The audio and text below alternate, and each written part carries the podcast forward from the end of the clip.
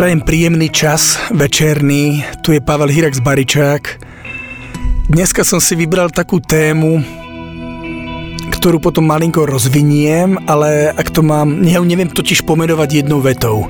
Takže skôr to poviem viacerými, že prečo práve ľudia, ktorí prekonajú nejakú nejakú pripútanosť, nejakú závislosť, nejakú chorobu, niečo zvládnu, tak prečo práve oni sú určení na to, aby vedeli čo najlepšie pomôcť tým druhým ľuďom, ktorí, ktorí stretávajú niečo podobné. Takže v tejto relácii budem rozprávať ako o policajtoch, možno ako o alkoholizme, ako o drogách, a, ale ten princíp bude rovnaký. Takže ďakujem vám za počúvanie tejto jednohodinovky relácie Šlabikár šťastia s Pavlom Hiraxom Baričákom.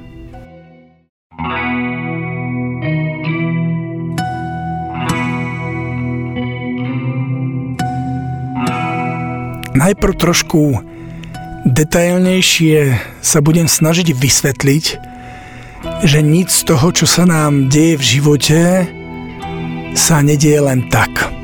Mal som raz prednášku v Nových zámkoch a mal tam prísť aj autor Leo Prema, ktorý napísal knihu Očista a mal som ho v jednom stupe vyspovedať ohľadne pôstu, výživy vhodnej pre rôznych ľudí a prístupu k telu, ale aj očisťovaniu psychiky. A to bol práve ten, ten čierny večer, kedy to veľmi pršalo a v Zlatých Moravciach sa stala tá nešťastná nehoda, kde kamión vrazil do autobusu a v Bratislave sa vy, vykolajila električka a Leo Prema dostal defekt. A bol v tom daždi a už sa to na ňo rútilo aj z tých správ, že tam bola tá nehoda v Nových zámkoch, teraz v Bratislave a už od rana mal nejaký pocit. A on to proste vzdal. On proste povedal, budem počúvať svoj pocit, samozrejme zavolal mi, ospravedlnil sa a vrátil sa domov. A ja som povedal, že, že to úplne plne chápem, pretože tiež dávam veľký dôraz na pocity a že dobre sa stalo. Spomeniem to a spojím to s jednou osobnou konzultáciou jedného mimo martinského herca, ktorý je naozaj nadaný, ale stále sa mu ako sa nedostáva úspechu, po ktorom by žiadal a ktorý by akože už mal nastať. A tak som pri, tej, pri tom sedení kladol rôzne otázky a on potom tak sám povedal, že pán Baričak, že ja už asi viem, že dobre že ten úspech a tú slávu ešte nemám, pretože ja by som to neuniesol. A ja sa opýtam, čo, čo by ste neuniesol? Že tú slávu, tie peniaze, tú píchu, ego, ženy. A ona vraví presne takto posledné. Že ja proste s touto pripútanosťou stále pracujem a možno na tých after party, čo by bolo po predstaveniach alebo pri točení filmov a iných udalostiach, kde herci vystupujú, by som asi nevydržal. Stačilo by, aby sa hociaké dievča na mňa usmialo a ja by som mu lovil a potom by som prišiel o rodinu, o manželku, o deti a zrutil by sa mi celý svet. A tak pomaličky vás navádzam k tomu, že aj toto môže byť jeden z tých x dôvodov, prečo sa nám niečo nedostane, aj keď už to vyzerá, že už sme to mali dávno dostať. Že sa snažíme, že máme dobrý nápad, máme nadanie, sme dôslední a s pevnou vôľou trénujeme, cvičíme a zdokonalujeme sa a ten zámer, ten cieľ, ten sen sa nám stále neplní. Pretože ten duch, on dokonale vie, že ešte to nemôžeme dostať, lebo by nás to zahubilo. Naopak, e, rovnako vie, že už sme dostatočne silní na tú ktorú situáciu a vieme ju ustáť a tak nám ju vložiť do cesty. Ja na to hovorím, že všetko sa nám deje presne pravý okamih, nič sa nedieje náhodou, všetko má svoje súvislosti a svoje žiadané pokračovania. Takže sa nám vracajú na, cesty, na cestu tie veci, ktoré sme ešte nevyriešili a sú tam tie nevyliečené emócie, ktoré tam zanechali nejakú odozvu, či už je to sklamanie, zrada, smútok, vinenie, zlosť, hnev, nepránictvo, závidenie, všetko toto. Alebo naopak, keď túto situáciu už zharmonizujeme a pomaličky postupujeme na svojej duchovnej ceste, tak sa nám zase zjavujú nové veci. A tie nám samozrejme ten duch tam odobrí, že vtedy, aby nás to nezahubilo. No a tak sa pomaličky dostávam k tým veciam, ktoré chcem v tejto relácii, relácii viacej rozobrať, že takisto aj závislosť na automatoch, um, narkomániu, závislosť k drogám, um, k sexizmu, uh, závislosť čoraz viac, čo sa vyskytuje um, na mobiloch, k digitálnym sieťam a médiám sociálnym, to nič dedí náhoda. To všetko uh, ten duch pred narodením si priam zaprial a povedal, ja si vyberám ter- vyberiem teraz toto a toto budem v tom vtelení riešiť. Šlabikár šťastia s Pavlom Hiraxom Baričákom. Vaša cesta k znovu objaveniu vlastného ja a spokojnosti.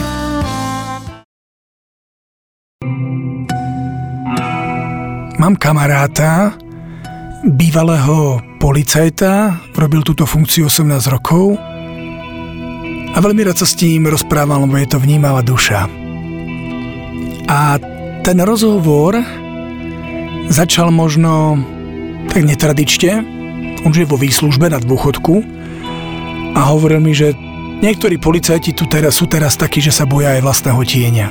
Sú takí slabosy, ktorí si tam idú nejak naprávať svoje ego a dobre som odtiaľ odišiel.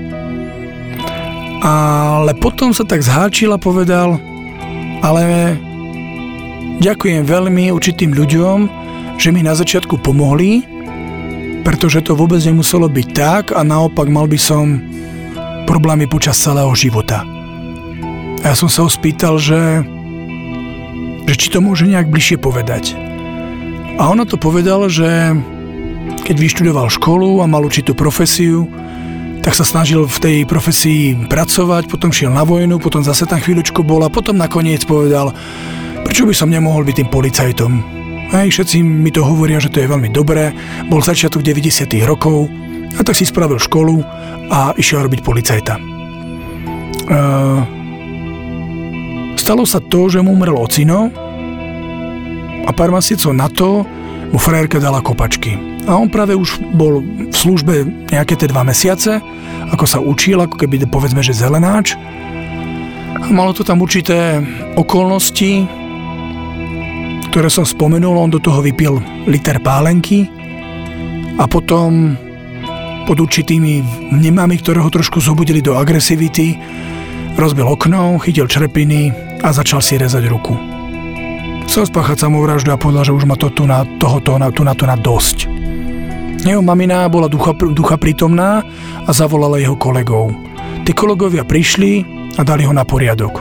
Ich povinnosťou podľa zákonov a pravidiel bolo, že mali v prvom rade spraviť zápis, dať ho na psychiatriu, na vyšetrenie a samozrejme prišiel by o uniformu. Ale tí starí kolegovia, tým útokách mazáci, to nespravili. Proste sa s ním porozprávali a povedali, že vidia na ňom, že to zvládne a nechali to tak. Kvôli tomu, aby mu neuškodili. Lebo on, keď im povedal, že tam bol ten ocino a tá frajerka, tak zhodnotili, že to sa môže stať úvodzovka každému, že ak to nie je nejaké pretrvávajúce alebo dlhodobé, takže že to skúsia takto. A z neho sa potom stal policajt. A veľmi dobrý. Bol to ten policajt, ktorý bol ľudský. A raz ho volali k samovražde, išiel tam s kolegom, nejak toho chlapca pacifikovali, zobrali mu nôž, a on povedal tomu svojmu kolegovi, že nikoho nevolá, žiadnu psychiatriu, nikomu zavážať nebudeme, toto doriešim ja. Zaveral dvere a vyrozprával mu svoj príbeh. O tom, ako sa tiež raz pokusil spáchať samovraždu a povedal, že, že mu verí, že to zvládne. Keď mu zase on povedal, že sa to stalo veľmi podobne, takisto mu frajerka dala kopačky a ten chalan mu po tom rozhovore, po tom vlastne monológu povedal, že mu ďakuje. Ten chalan už je otec, má tri deti a vždycky, keď sa stretnú, tak mu poďakuje. A teraz proste narážam na to, že to je proste to, téma tohto, tejto relácie. Že vlastne on mu na dobro rozumel. On bol presne v tej istej situácii a ten chalan vedel, že aj on raz sa odstol tej beznádeji a že to zvládol. Samozrejme mu vysvetlil, že sa oplatí žiť a že kvôli jednej kočke by to bola pitomosť s za bohemizmus vykonať takýto čin. Samozrejme bol tam kus risku, ale celkovo sa to vydarilo. Keď už som načal tú tému toho dobrého policajta, tak on mi rozprával veľmi veľa príhod, ale možno spomeniem aspoň pár, alebo jednu, kde on vravel, že mne ide o to, aby sa to celé, ako keby ten prípad ukončil a uzavrel. Čo bolo niekedy v protipole s tým, čo chceli od neho nadriadení, pretože on vravel, že čo oddelenie, tak to vždycky bolo iné velenie, iný veliteľ a iné nejaké žiadosti, ako čo vy, robiť, ako čo zapisovať a aký mať prístup. Takže keď raz ho volali k prípadu, kde sa dvaja susedia hádali, až sa pobili, tak ho rovnako tak kolegovi povedal, chod trošku nabok, že ja to vyrieším. A on sa s nimi rozprával a proste im povedal, pýtal, mm, hľadal súvislosti, že kto čo robil nejakú vinu, nakoniec zistil, že obidvaja tam mali čo to svoje za ušami Obidvoje im vysvetlil, že teraz by mal spraviť zápis, mal by to poslať tam a tam na taký úrad, malo by sa robiť došetrovanie, malo by ísť na, na obvod, mali by to celé spísať, malo by to ešte niekde do hru na nejakom ďalšom nejakom, e, nejakom inom oddelení, v nejakej inej, inom, inej správe. On im na to dal malú pokutu a povedal, bude pre vás lepšie, ak sa dohodnete a už sa to nikdy nebude diať. Pretože takto k vám budeme stále chodiť a budete s tým len, len starosti budete musieť chodiť, platiť ďalšie náklady, budete musieť cestovať do mesta, hej, budú tam výpovede, bude vám to varať čas a energiu. Takže nechávam to na vás. Teraz vám dávam tú malú pokutu, jednému aj druhému a je to na vašom uvedomení. Ale ako sadol do auta, ten druhý kolega mu hovoril, mali sme ich zobrať, mali sme to spísať na oddelení, mali by sme uzavretý prípad, mali by sme lepšiu štatistiku. A on mu na to povedal, ja kašlem na tieto štatistiky. Nejde o to, aby sa oni udobrili, aby si to uvedomili, možno sa neudobria, ale už nikdy nebudú robiť také veci, že tam budeme musieť zasahovať a nebudú ohrazovať svojim hlukom alebo agresivitou druhých ľudí. A pre mňa je toto dôležitejšie. A toto ja strašne mám rád, že sa to rieši tou ľudskosťou. Že keď ho raz veliteľ poslal, spoza okna videl nejakého Roma, ktorý tlačí káričku s drevom a povedal mu, choď, choď bude pokutu, ukradol to z lesa, lebo vyšiel z lesa, oni ho videli, tak on povedal, ja tam nejdem, choďte tam vy. Takže rovnako podobne, nech to nevyznie ako nejaká chvála, tak ja aj na osobnom konzultáciách ľuďom hovorím, že všetko je vo vás. Že ja si vás vypočujem, ja vám dám otázky, nejak nakreslíme tú schému, ale ostatné domáce úlohy budete musieť spraviť vy. Ja sa s vami nemám prečo stretnúť zase za pol roka alebo mesiac alebo e, nejakom krátkom období, pretože vy teraz musíte na sebe pracovať a nie ste na tom až tak zle, aby sme sa museli stretávať každé dva týždne a ja by som mal byť vašou pumpou energetickou, aby ste to vy prežili. To znamená, choďte, na mňa zabudnite a riešte teraz svoj život. A podľa mňa tým človek silnie a tým môže na sebe pracovať. Samozrejme, keď občas sa spýta alebo zavolá, tak je to v poriadku. Ak si niečo nezapamätal alebo sa situácia malinko zmení a potrebuje naviesť, tak vtedy áno. Šlabikár šťastia s Pavlom Hiraxom Baričákom. Vaša cesta k znovu objaveniu vlastného ja a spokojnosti. Už som to naznačil, že ak človek má druhému človeku pomôcť, musí mu v prvom rade porozumieť.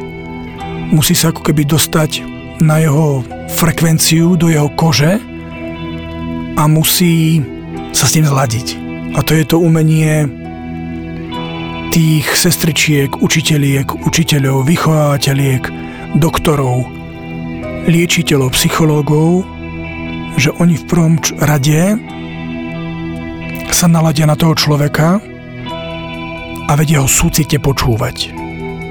A keď to nebude prežili, tak to vedia spraviť oveľa, oveľa rýchlejšie. Mám bývalého kolegu z Rádia Rebeka, Jana Johnnyho Peťka a on mal obrovské problémy s alkoholom. dvakrát bol na liečení, píše o tom trilógiu Démon Chlast, už vyšli dva diely.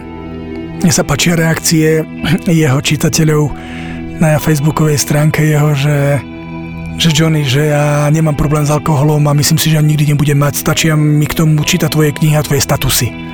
Pretože Johnny je taká roková držka a on to dáva na prvú a tak bez servítok, že to proste pôsobí.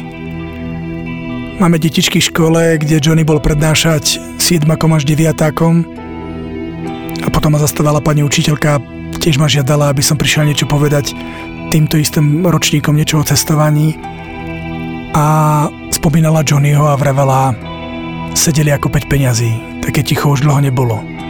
Tak im krásne prehovoril do duše, čo by som, čo by nikto z našho školského zboru nedokázal.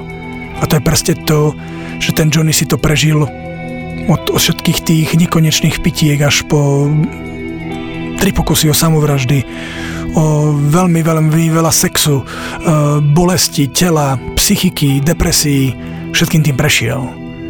Takže nič nie je lepšie, ako keď aj človek nájde tú silu a ide niekde do liečebne a tam ako zase ďalší kamarát, ktorý sa liečil zo stávkovania, tak bol najprv v liečebni, kde boli alkoholici a kde boli drogoví závislí a on vravel, nič som si s tými nemal čo povedať. Bol som tam úplne zbytočne. Ja som proste po 4 dňoch odišiel. Žena ho nazývala, že je bojka, že zdúbkal, ale on potom povedal, ja idem na prednú horu a na tej prednej hore stretol ďalších dvoch, ktorí mali podobnú závislosť, takže tam boli traja, ktorí stávkovali Hej, to znamená, potichučku sa vytratili z domu, išli podať tiket, išli do obchodu, počas toho išli podať tiket, tiket a takto vlastne pripravovali rodinu o peniažky. Aj keď pristupovali tomu hoci ako sofistikovanie, stále išli do mínusu. Samozrejme, bolo to s následkami, že mali výčitky, že mali zlý pocit zo seba, mali strach, že sa im na to príde. A tak sa burtili sami do seba a samozrejme nastávala tam izolácia. Bojíte sa pred svetom, začnete sa vzdialovať od kamarátov, od rodiny, od blízkej rodiny, znamená ženy a detí. To znamená, máte veľké tajomstvo, ktoré vás kvári. A on to tam presne povedal. Konečne sme boli na jednej lodi a tí, keď sme sa medzi sebou rozprávali, čo sme robili a čo sme zažívali, tak ja som sa vtedy najviac uvoľnil. Oni ma najviac chápali. Johnny chodí po školách, chodí po, po, po alkoholických liečebniach, malé regresy, vôbec sa za to nehambí.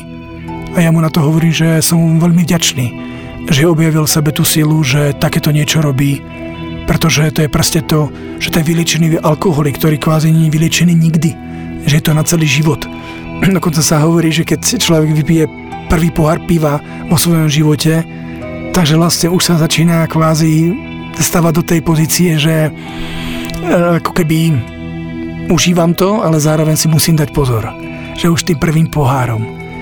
Takže ja som veľmi vďačný, ak niekto prekonal napríklad bulímiu, anorexiu, rôzne druhy závislosti, či už látkové alebo nelátkové. A napíše o tom knihu a robí o tom besedy a, a ustojí to. A vlastne on je tá, tá svieca, to svetlo pre tých ľudí, ktorí blúdia, pretože on im rozumie. On povie tri vety a je to viac, ako keby psychológ rozprával pol hodiny. Alebo človek, ktorý tam ovláda nejakú teóriu, aj keď samozrejme tí doktori sú veľmi potrební.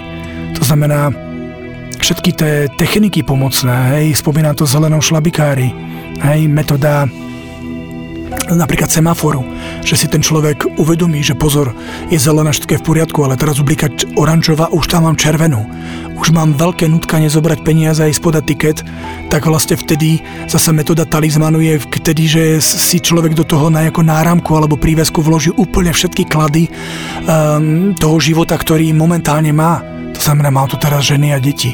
Nemusím klamať nemusím skrývať peniaze, nemusím si vymýšľať a za, v klamstva vymýšľať, že mi ukradli peniaze, alebo som ich niekde stratil.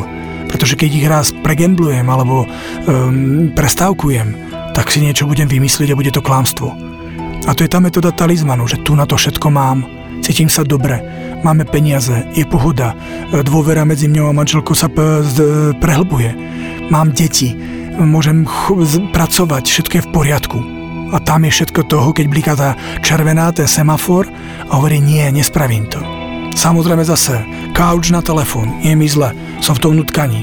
Pri alkoholizme mám ten suchý dry, ten dry a efekt, to znamená suchý e, abstiak. To znamená, aj keď som nepil, tak prichádzajú na mne také psychické stavy, ako keby som bol po opici. A hlavne v Amerike tu už dávno zistili, že majú toho parťaka na telefón, ktorý zistí, že ak je to áno tak, tak poď ku mne, stratíme sa a ja pri tebe vydržím. Ďalšie veci, že vlastne tí doktori pomôžu, povedia, ne, nenabiehaj tým, tým, tým, tým situáciám. Ísť večer do mesta s peniazmi, e, vypiť si, alebo zafajčiť nejaké umené látky a byť blízko herne, tak to, to rovno ako by ste klopali čertovi na chrbát a povedali mu e, vyskočí ti na chrbát a ty ma už do tej herne odves. To znamená anulovať šancu toho, že budete blízku tomu, že môžete podľahnúť. Takže na toto sú tie rôzne techniky, ale to pochopenie, aby sa človek vlastne otvoril s tým problémom, aby vyložil z toho vnútra to čierne a tam tú prázdnotu, ktorá vznikla, naplnil nejakou sebadôverou a nejakou silou v seba, že to vyrieši, tak na to sú práve dobrí tí anieli. Som v poslednom stupe. Myslím si, že už okolo toho až tak viac rozprávať netreba. Ale ten súcit, to je iný, iná forma vyjadrenia lásky. A je to presne o tom, že viete počúvať. A že keď vy počujete, tak poviete niečo čas zo svojho života a všetko sa to spojí. Všetko je to zrazu uveriteľné zrazu ten človek môže povedať niečo, čo ten druhý ešte neobjavil.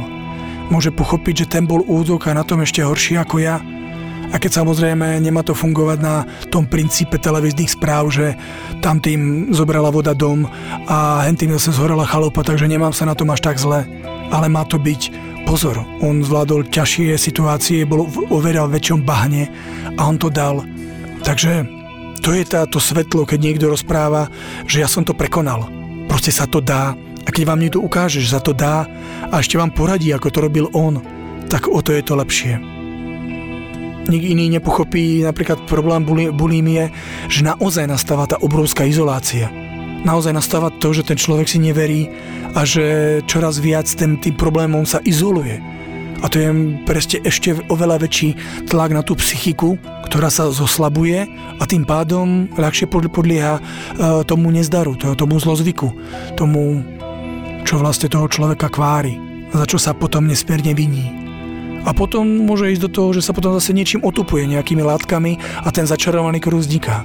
Až to môže ísť tá, tá izolácia k tomu, že môže naozaj pomýšľať na tou sebevraždou. Keď sa vrátim úplne k tomu prvému vstupu, tak tam som to naznačil, že my si vyberáme tú rodinu, kde tá závislosť bude.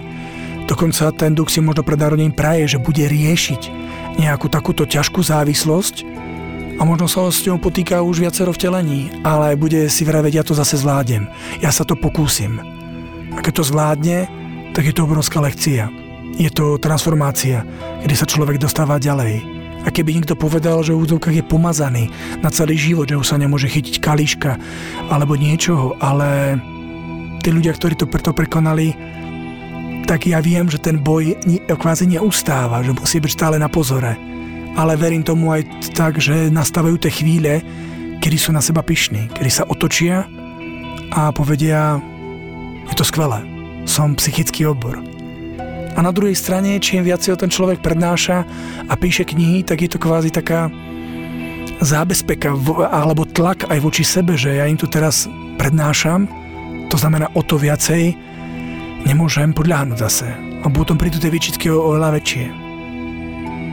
Johnny mi napríklad pekne rozprával, čo som napríklad netušil, že ak človek bude abstinovať 12 rokov a zase si vypije, a príde zase k tomu prelomeniu toho, tej závislosti, tak sa vráti presne tých 12 rokov dozadu.